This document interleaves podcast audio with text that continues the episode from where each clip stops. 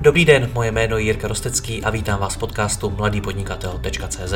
Od roku 2015 vám každý týden přináším nové rozhovory o podnikání, osobním rozvoji a marketingu. Všechny najdete nejen zde jako audio, ale i jako video na webu www.mladýpodnikatel.cz. Pokračovat v mé tvorbě mohu i díky partnerům. Jedním z nich je i největší český prodejce nových regálů bazarovéregály.cz s nabídkou až 30 tisíc nových regálů skladem a i hned k odběru v Brně. Umí najít řešení pro vybavení skladu velkého e-shopu i malé firmy. bazarovéregály.cz Nové regály za bazarové ceny. Děkuji vám za váš čas a neváhejte mi napsat na jiry případně na Facebooku. Užijte si poslech. Krásný den všem posluchačům. Většina z vás si nejspíš notebooky a počítače kupuje. Někteří se kvůli tomu dokonce i zadlužujete, ať už jako fyzické osoby nebo jako firmy, zejména když toho musíte nakoupit víc. Existují ale i další cesty a jednou z nich je pronájem. Ten v Česku zatím není úplně moc populární, ale už ty cesty skutečně jsou. Přichází s tím na trh mimo jiné služba Rentalit, o které si dneska budeme povídat. O tom, jak služba vznikla, jak se snaží v Česku prosadit, si budu povídat s její ředitelkou Petrou, Petrou Jelí Jelínkovou. Petro, dobrý den. Dobrý den. Vy jste si nevybrali vůbec jednoduchý produkt, protože lidé, jak jsem říkal, jsou zvyklí si počítače primárně nakupovat, ne si je pronajímat. Já se přiznám, že mě by to samotného taky vůbec nenapadlo.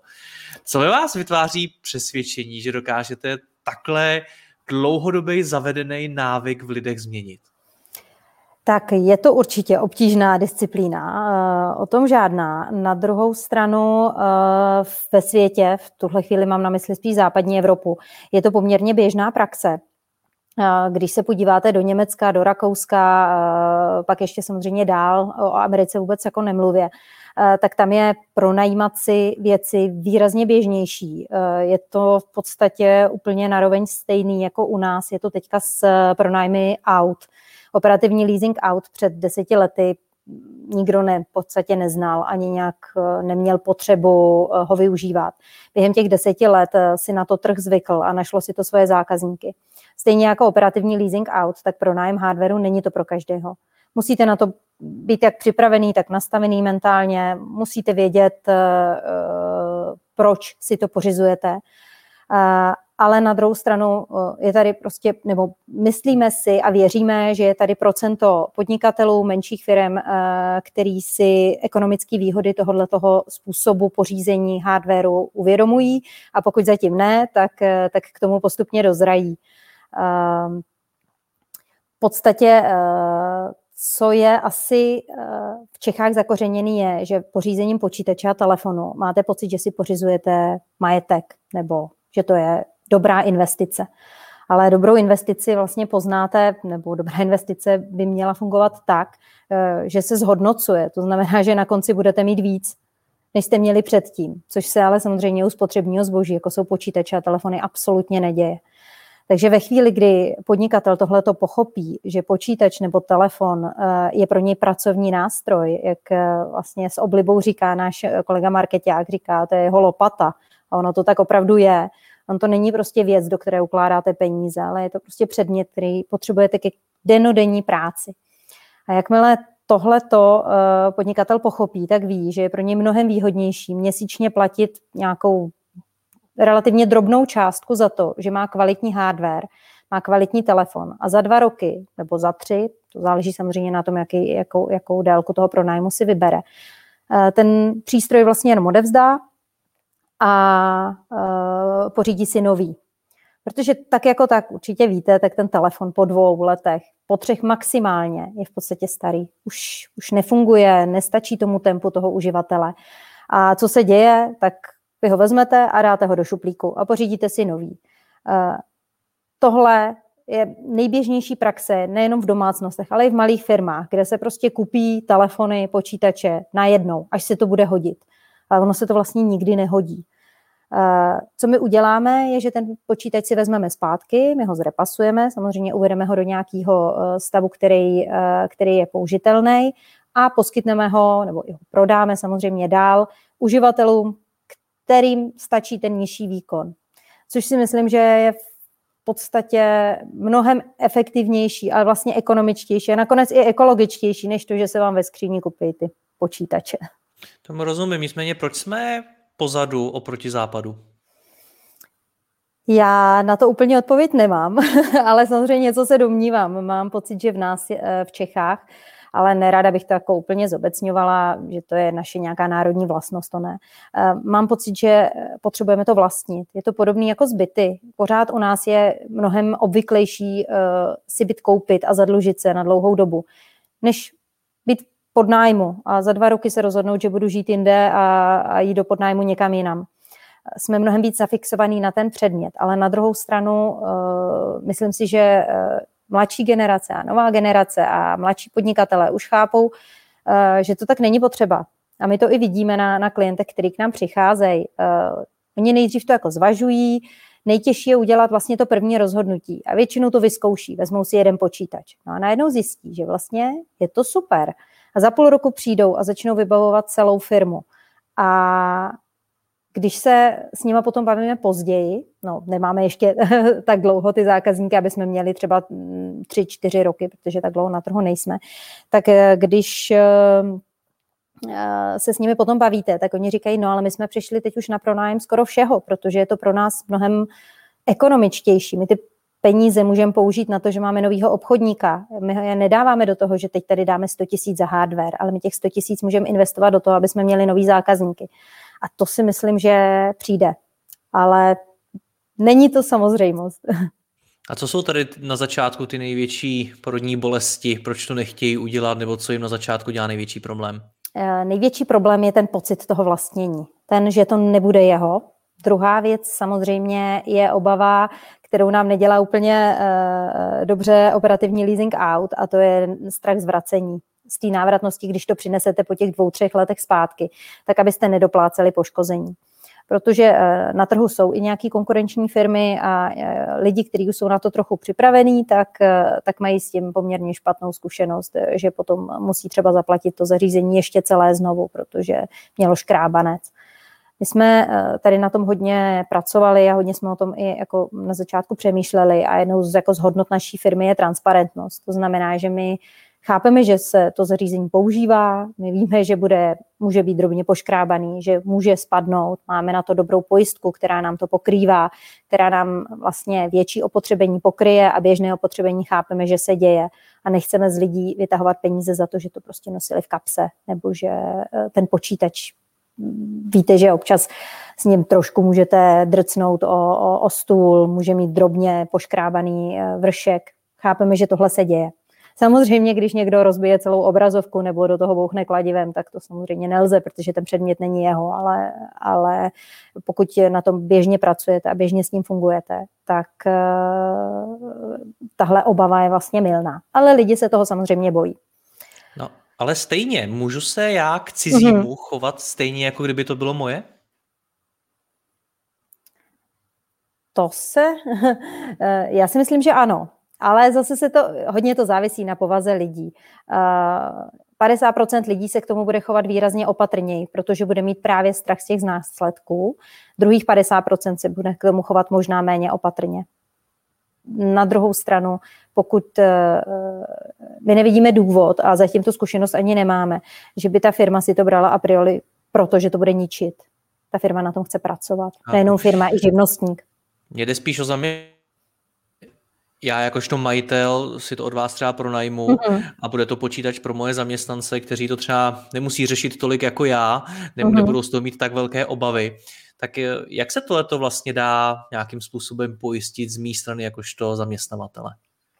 Tak to zařízení je eh, samozřejmě součástí toho pronájmu, je i pojištění.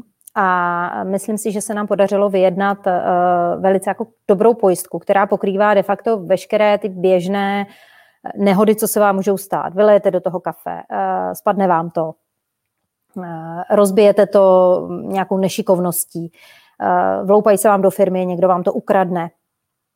To všechno jako vlastně v tu chvíli vy už pokrytý máte. To zase, aby zaměstnanec si nevzal třeba klíč a, a tu obrazovku jako úmyslně neničil, tam vám asi neporadím. Lepšího zaměstnance. Rozumím. Vy jste tam eh, pár odpovědí zpátky řekla, že eh, ten klient musí být připravený na to, aby vůbec do něčeho takového šel. Co si pod tím být připravený mám představit? Uh Já myslím, že musí chápat to, že pořízení hardware není investice. To je v mých očích asi to nejdůležitější, že musí chápat, že to je pro něj pracovní nástroj, který potřebuje eh, velice kvalitní a potřebuje ho eh, používat denně. To znamená, že eh, pokud na něm bude chtít šetřit, tak vlastně jenom zpomaluje třeba ten svůj biznis nebo, nebo zpomaluje to, tu možnost toho svého růstu. A, takže je to samozřejmě orientovaný na lidi, kteří se chtějí posouvat. Není to, není to pro eh, podnikatele, který je zvyklý všechno prostě zaplatit rovnou cash a dělal to tak vždycky a bude to tak dělat vždycky. Ani to není naše cílovka. Jak vy vlastně fungujete? To máte nakoupeno spoustu počítačů, který nabízíte, nebo jak to je? Uh, ne, ne, ne. Máme samozřejmě, eh, nebo takhle, když jsme začali, tak jsme neměli ani sklad. Máme navázanou spolupráci s největšíma distributorama hardware, jak Apple, tak ne Apple. V podstatě, když si to klient objednal, tak expedujeme, nebo jsme expedovali přímo od nich. Eh, samozřejmě, jak rosteme, tak ta potřeba toho mít už i vlastní počítače eh, se zvětšuje. Takže teď už máme i sklad, který nám teda každý den poměrně jako rychle narůstá.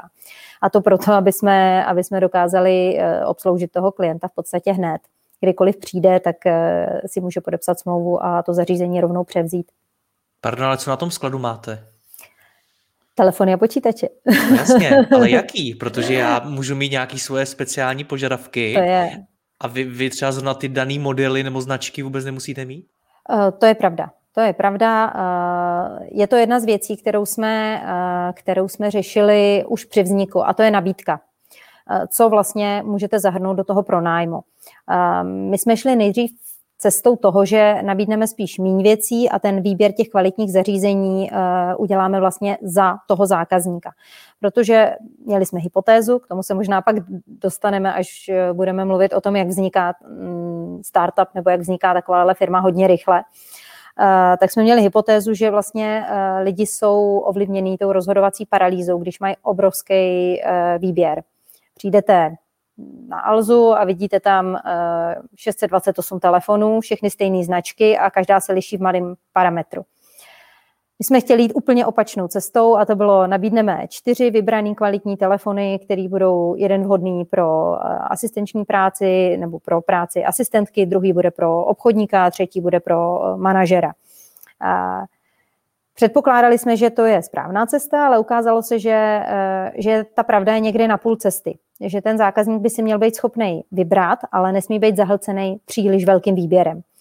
Eh, takže jsme si v podstatě i testujeme na těch stránkách pořád nějaký produkty, který trošku obměňujeme a když vidíme, že je o něco větší zájem, eh, tak doplníme stránky, když vidíme, že o to zájem není, tak to ze stránek stahujeme. A k vaší otázce, eh, když byste chtěl něco úplně konkrétního s vašima parametrama, konkrétní model, tak samozřejmě není problém, pokud eh, i ten počítač umíme nechat sestavit na míru, jenom ho nedostanete hned. Ale u takového počítače byste asi stejně čekal i kdekoliv jinde. Čem se vlastně lišíte od eh, jiných služeb nebo i e-shopů, který jsou schopnými pronajmout počítač? Uh, myslím si, že tak na trhu podstatě je asi jeden velký e-shop, který tuhle tu službu nabízí. On má trošičku jiný přístup, protože eh, my opravdu uzavíráme smlouvu na konkrétní dobu. Eh, je velice jako transparentní eh, doba nájmu, výše nájmu, nic se nemění, máte přesně vydefinovaný, co je v pojistce, co není v pojistce. Myslím si, že jsme poměrně hodně transparentní a uh, máte možnost tu smlouvu um, po roce bez sankcí ukončit. Uh, zároveň si myslím, že se lišíme v servisu poměrně zásadně, protože si zakládáme na uh, osobním přístupu. Máme rozrůstající se zákaznický centrum.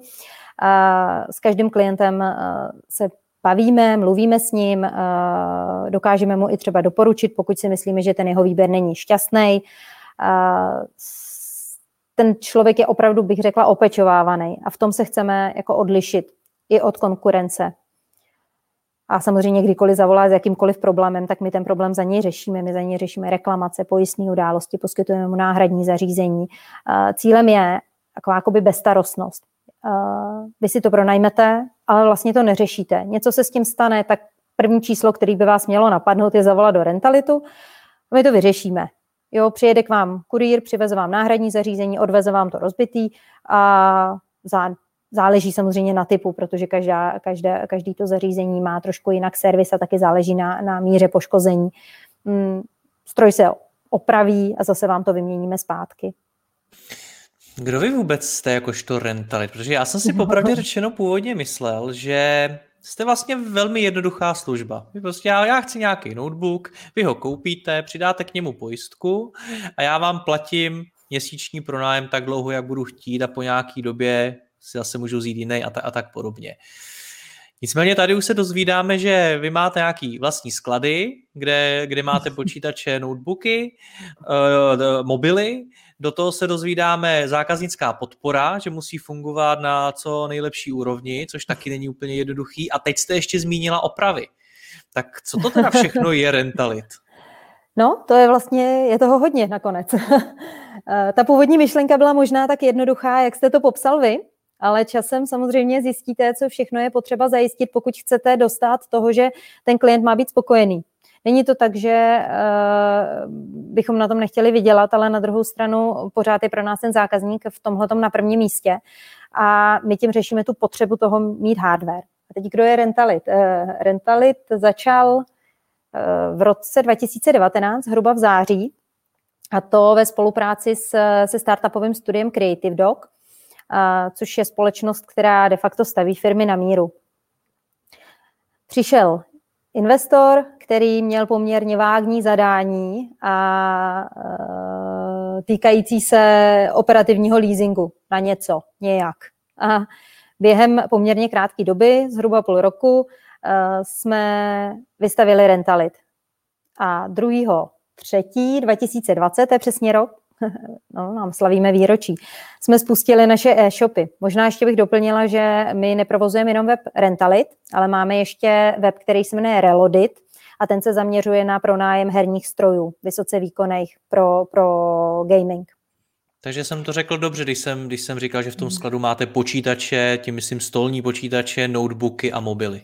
Tak, řekl jste to dobře. A nicméně těch eh, stolních počítačů na ten gaming máme relativně málo, protože my je máme v externím skladu. Nemáme je fyzicky jako u nás ve firmě. U nás ve firmě máme převážně ty telefony. Protože a vy jste se k tomu dostala jak vy sama? Vy jste z Creative Doku? Mm, byla jsem, ale byla jsem eh, eh, primárně najatá tady na ten projekt. Creative Dokem. Takže předtím jsem pracovala dlouho v softwarové firmě na různých pozicích korporaci, eh, potřebovala jsem změnu. Takže jsem eh, našla Creative Dog a našla jsem projekt, který vypadal velice zajímavě a vlastně úplně od prvního skoro nadechnutí toho projektu jsem s ním, takže to považuji za svoje takový miminko. Jestli jsem to dobře pochopil, hmm. tak jste předtím pracovala v zavedené firmě a najednou hmm. jste přišla do něčeho, kde to budujete úplně od nuly. Jaký to je? Skvělý. je to úplně skvělý. A je to asi něco, co jsem dlouho hledala. Je tam spousta uh, slepých cest, je tam spousta uh, naražení do čela a je tam spousta věcí, u kterých uh, samozřejmě uděláte chybu. A hodně to člověka posune i osobnostně. V korporaci se bojíte udělat chybu. Tady vlastně se těšíte, že ji uděláte, protože to vám řekne, že touto cestou ne a většinou vám to ukáže, kudy jo. Takže Jaká byla zatím největší chyba, co jste udělali? Myslím si, že tam není žádná jedna velká chyba. Jsou to spíš eh, drobné věci, s kterých se eh, pořád snažíme poučit. Eh, jo, máme nějakou mm, představu třeba toho, že jsme dlouho nepoužívali slovo operativní leasing. Pořád jsme řešili pronájem telefonů, počítačů. Lidi byli zmatený. Úplně zbytečně jsme měli nějaký předpoklad, že lidi se slova operativní leasing budou bát. Po nějaký době jsme začali používat a, a strašně jsme si zjednodušili komunikaci celý život. Jsou to takové jako drobné hm, hypotézy, který, eh, který nějak máte v sobě, myslíte si, že to tak bude fungovat a v tom reálném světě je to jinak. Nebo typicky ta nabídka. Eh, pardon, eh, my jsme si opravdu mysleli, že budeme mít pět strojů a bude to skvělý a všichni budou věřit tomu, že jsou to nejlepší stroje. No není to tak. Stejně tak jako to není tak, aby jsme jich tam dali 600 že... Se přiznám, že většinou tohleto slýchám od firm, který vznikají skutečně na koleni někde v garáži nebo ještě v dětském pokoji a podobně, kde prostě někdo dostane nápad a začne ho realizovat, aniž by se předem ptal toho trhu, co vůbec chce a Tady se bavíme o firmě, která vznikla vlastně v Creative Doku, což je profesionální hmm. firma, která vlastně zakládá další firmy. A e, vy říkáte, nevěděli jsme, jestli můžeme používat e, pojem operativní leasing, nevěděli jsme, kolik toho máme nabídnout. Probíhala tam teda nějaká nevím, analýza trhu, potřeb zákazníků a podobně? Jasně, jasně. Já možná e, o tom mluvím jako o firmě, nicméně my už jsme na trh šli s těmahle otázkama zodpovězenýma. Eh, tyhle ty kroky, o kterých eh, mluvím, eh, ty probíhaly ve fázi testování, který je poměrně intenzivní a který probíhá jako v poměrně velkém tempu. A já asi, jak ten projekt vnímám od samého začátku, tak Rozumím. to tak vyznělo, že jsme, že jsme šli na trh s tím, že jsme vůbec netušili. Právě naopak. První, co, co v Creative Doku začnete dělat, je ptát se skutečných zákazníků. V podstatě uzavírat obchody v době, kdy ten produkt se teprve tvoří. Vy musíte eh, pořád každou myšlenku a hypotézu testovat, pořád dokola. Eh, používáte eh, několik různých nástrojů. Vlastně celá ta metodologie v Creative Doku je založená na Lean Startup metodologii, metodologii ale je upravená na, na na ty poměry, v kterých se tam pracuje. To znamená, že vy máte udělaný naprosto bezpečný uh, startupový prostředí, uh, kdy uh, samozřejmě fungujete tím, že testujete na zákaznicích různýma způsobama, máte, máte svůj první landing page, kterou pracujete,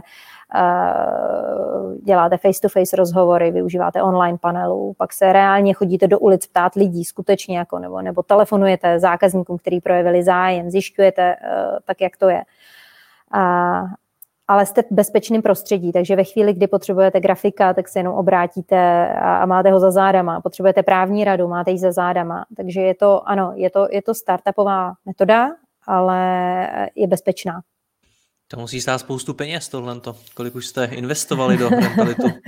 Eh, to jsem nebyla naštěstí já. Já jsem v tomhle tom směru, eh, bych řekla, výkonná síla. Eh, za námi samozřejmě stojí silný partner, který si tohle to může dovolit.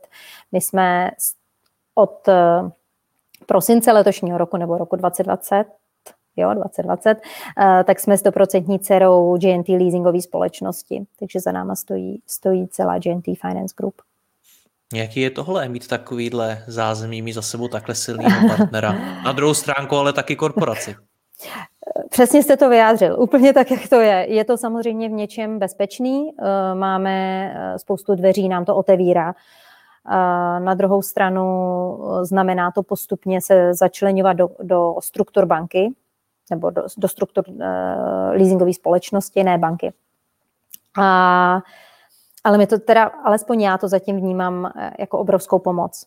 Je to jako velký přínos pro nás a uh, de facto ten náš investor GNT leasingová společnost je um, jako mým pohledu skvělá. Dává nám obrovský prostor fungovat tak, jak potřebujeme. Uh, chápe, že věci vznikají postupně a přitom nám dává jako bezpečí, jistotu, třeba nám poskytuje prostory, kde můžeme sedět, což samozřejmě je úplně skvělý. Takže i to jsou dobré věci.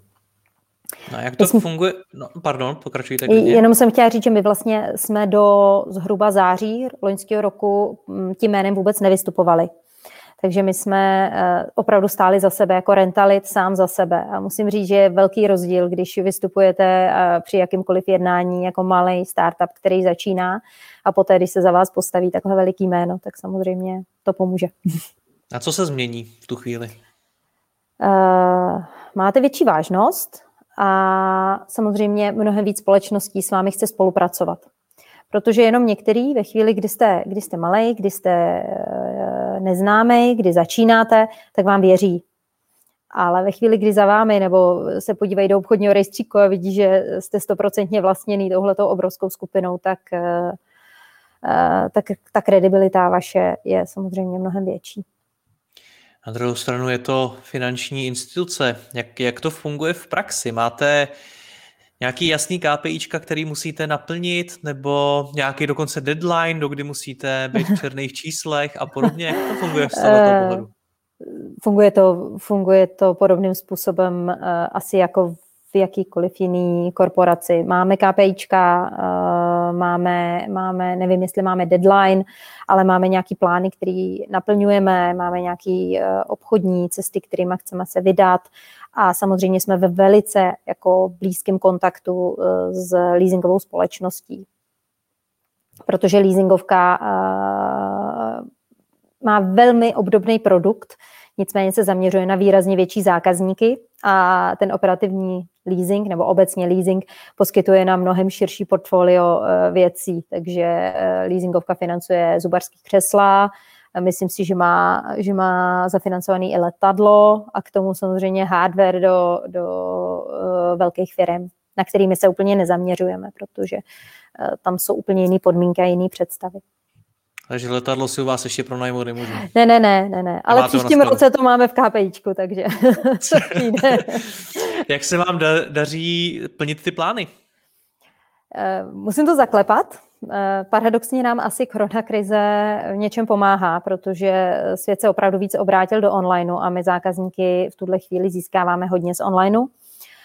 Takže plány plníme, řekla bych, že teď jsme i nad nimi trochu, ale samozřejmě třeba zrovna tenhle ten měsíc máme obavy, protože eh, ve společnosti hodně se to promítá, když je to takový první opatření, tak se všechno zastaví a teprve, když se lidi znova nadechnou, tak se po 14 dnech zase začínají jako vracet k takovému běžnému plánování. Ale myslím si, že nám to pomohlo, máme eh, před sebou jako velký plány a myslím si, že já myslím, věřím, že je naplníme. Ještě nevím, jestli jsem správně pochopil, to JNT je ten samý investor, co na začátku inicioval celý nápad ano. na Rentalit? Ano, ano. To je stejný investor, který přišel s tou myšlenkou a samozřejmě on měl nějakou opci odkupu té společnosti. Takže okay. dlouho nevystupoval pod tím jménem, ale, ale uh, ve chvíli, kdy samozřejmě se Rentalitu začalo dařit, tak není důvod si ho no máte, máte za sebou tedy rok, co fungujete. Mm-hmm. Tak uh, jakých výsledků jste zatím dosáhli? Tak výsledky. Než se dostaneme možná i k nějakým číslům, protože se s nimi vlastně docela rádi i chlubíme, tak eh, určitě eh, máme poměrně pěkný e-shopy dva, který jsme vybudovali.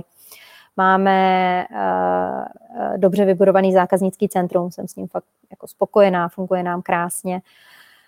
Eh, byť nám teďka proběhla covidová smršť, tak jsme byli trošičku omezený, byť, byť se střídáme na směny. Eh, máme... Jakože myslíte, že jste měli eh, pozitivní hmm, A ne, no, ano. A ne, že by si to i předali mezi sebou, jo. Prostě v tu chvíli, kdy to přišlo na všechny, tak to přišlo na, i na naše zákaznické centrum a, a ta paralýza potom je veliká, takže... Jak jste to řešili? Tak... Uh, Eh, no, bylo to jenom deset dní, kdy to bylo samozřejmě komplikovaný, ale pořešili jsme to rychlou výpomocí i, i kolegů, kteří nejsou běžně v zákaznickém centru, kteří samozřejmě okamžitě zaskočili omezili jsme některé činnosti, které nejsou nezbytně nutné, jako administrativu, abychom obsloužili zákazníky tak, jak jsou zvyklí a samozřejmě jsme museli i některé zákazníky poprosit trochu o, o, o strpení, jako bavili jsme se o dvou, o třech dnech, ale, ale my jak si zakládáme na tom, aby ten zákaznický servis byl dobrý, tak samozřejmě pro nás to potom je velký zásah. Pořád jsme malinký, jo? není to tak, že by tady sedělo 40 lidí a, a my jsme si je mohli, uh, mohli uh, jen tak uh, vyměňovat. No. Kolik vás Ale teda je? Teďka je nás šest. Okay. Tak. Uh, co se týká uh, nějakých jako čísel, tak uh, my jsme samozřejmě byli ovlivněni nejvíc první vlnou. Takže de facto ty první tři měsíce tam jsme plány neplnili, protože, myslím tím před rokem. Ale poté se to začalo dost zlepšovat a v tuhle tu chvíli jsme zhruba tak na, já nevím, 100, blížíme se až ke 150 profinancovaným zařízením za měsíc což eh, takhle v čísle nevypadá jako velká částka, ale eh, když se zatím podíváte na sumu profinancovaných peněz, tak už je to měsíčně někde kolem 5-6 milionů. Podle mě hezký čísla. A co to tvoří? To je, protože vaší cílovkou jsou firmy hmm. primárně a firma pravděpodobně asi nezůstane jenom u jednoho počítače, ale může jich vzít klidně, nevím, 50, záleží na tom, jak je velká. Takže hmm. můžete mít dohromady tři klienty, ale můžete jich mít taky desítky. ne, ne, jsou to desítky klientů. Jo. Jsou, uh, pokud by přišel zákazník a měl poptávku po 50-100 uh, notebookích, tak eh, bychom ho pravděpodobně předávali kolegům právě tým naší mateřské společnosti, protože tam uh, už i ta dodávka probíhá trošičku jinak. Většinou mají jinak vyjednané ceny za to zařízení uh, u svých dodavatelů toho hardware. Zároveň třeba to zařízení nechtějí odebírat naraz, ale chtějí si třeba každých 14 dní přijet pro jedno. Je, to, je to trošku jiný produkt. My se zaměřujeme typicky na firmu, která má 5, 6, 10 zaměstnanců a potřebuje třeba 5 zařízení. Mm, zároveň jsou to živnostníci, kteří si naprosto typicky berou telefon a e, počítač, protože to je to, co potřebují. Taky umíme profinancovávat i fyzické osoby nepodnikající, tam je nejběžnější uh, sortimentem uh, telefon. A, her, a hráči, gameři. Ty teď si hodně oblíbili herní sety, takže ty mají monitor a herní PC na dva roky a jsou, myslím, že poměrně spokojení. Proč zrovna tyhle ty cílové skupiny? Uh, možná, začnu, možná začnu těma gamerama, protože to je přesně uh, věc, kterou jsme zjistili během testingu. Během testingu té myšlenky, toho nápadu. Uh, my jsme vůbec nezačali testovat herní stroje. To ani, ani by nás to nenapadlo, ale vlastně během uh, toho vzniku firmy a během testování jak stránek, ale tak i rozhovorů s potenciálníma zákazníkama. Z toho vlastně vyplynula možnost, že eh, ty herní stroje jsou poměrně drahý, hrozně rychle zastarávají. Jako jenom grafické karty se mění skoro každý rok. A eh, hráči opravdu chtějí hrát na tom, co je jako super kvalitní. Takže jsme ještě uprostřed testingu rychle přidali eh, takovou novou propozici, která právě testovala herní stroje a ukázalo se, že ten zájem jako je obrovský, je enormní a že pro hráče je platit třeba 1500 korun měsíčně vlastně úplně stejný, jako když já si platím 1500 korun v nějakém lepším fitku měsíčně. Já do něj jdu pětkrát, ale ten hráč na tom hraje každý den. Část Jste na tom i pracuje. zajímavé věci, hraní počítačový hra, fitko. No vlastně ne. Eh, já jsem tak, na začátku jsem se divila stejně jako vy, ale na druhou stranu pro toho hráče je to hobby. Je to prostě jenom hobby. A stejně jako moje hobby je třeba chodit si zaběhat na běžící pás, teda není to úplně moje hobby, ale, ale spousta lidí v tomhle mm, eh, nebo do toho investuje peníze, tak ten hráč úplně stejně chce vlastně investovat ty svoje peníze do toho svýho zájmu. A je úplně něco jiného vydat 50 tisíc korun jednorázově, anebo si každý měsíc zaplatit 1500 korun. A vážně a hrát... je to koníček, tohoto hraní her, protože že dneska jsme v době e-sportu a je to stále větší boom, tak mě zajímá, jestli i tím směrem uvažujete. No, my tím směrem jdeme.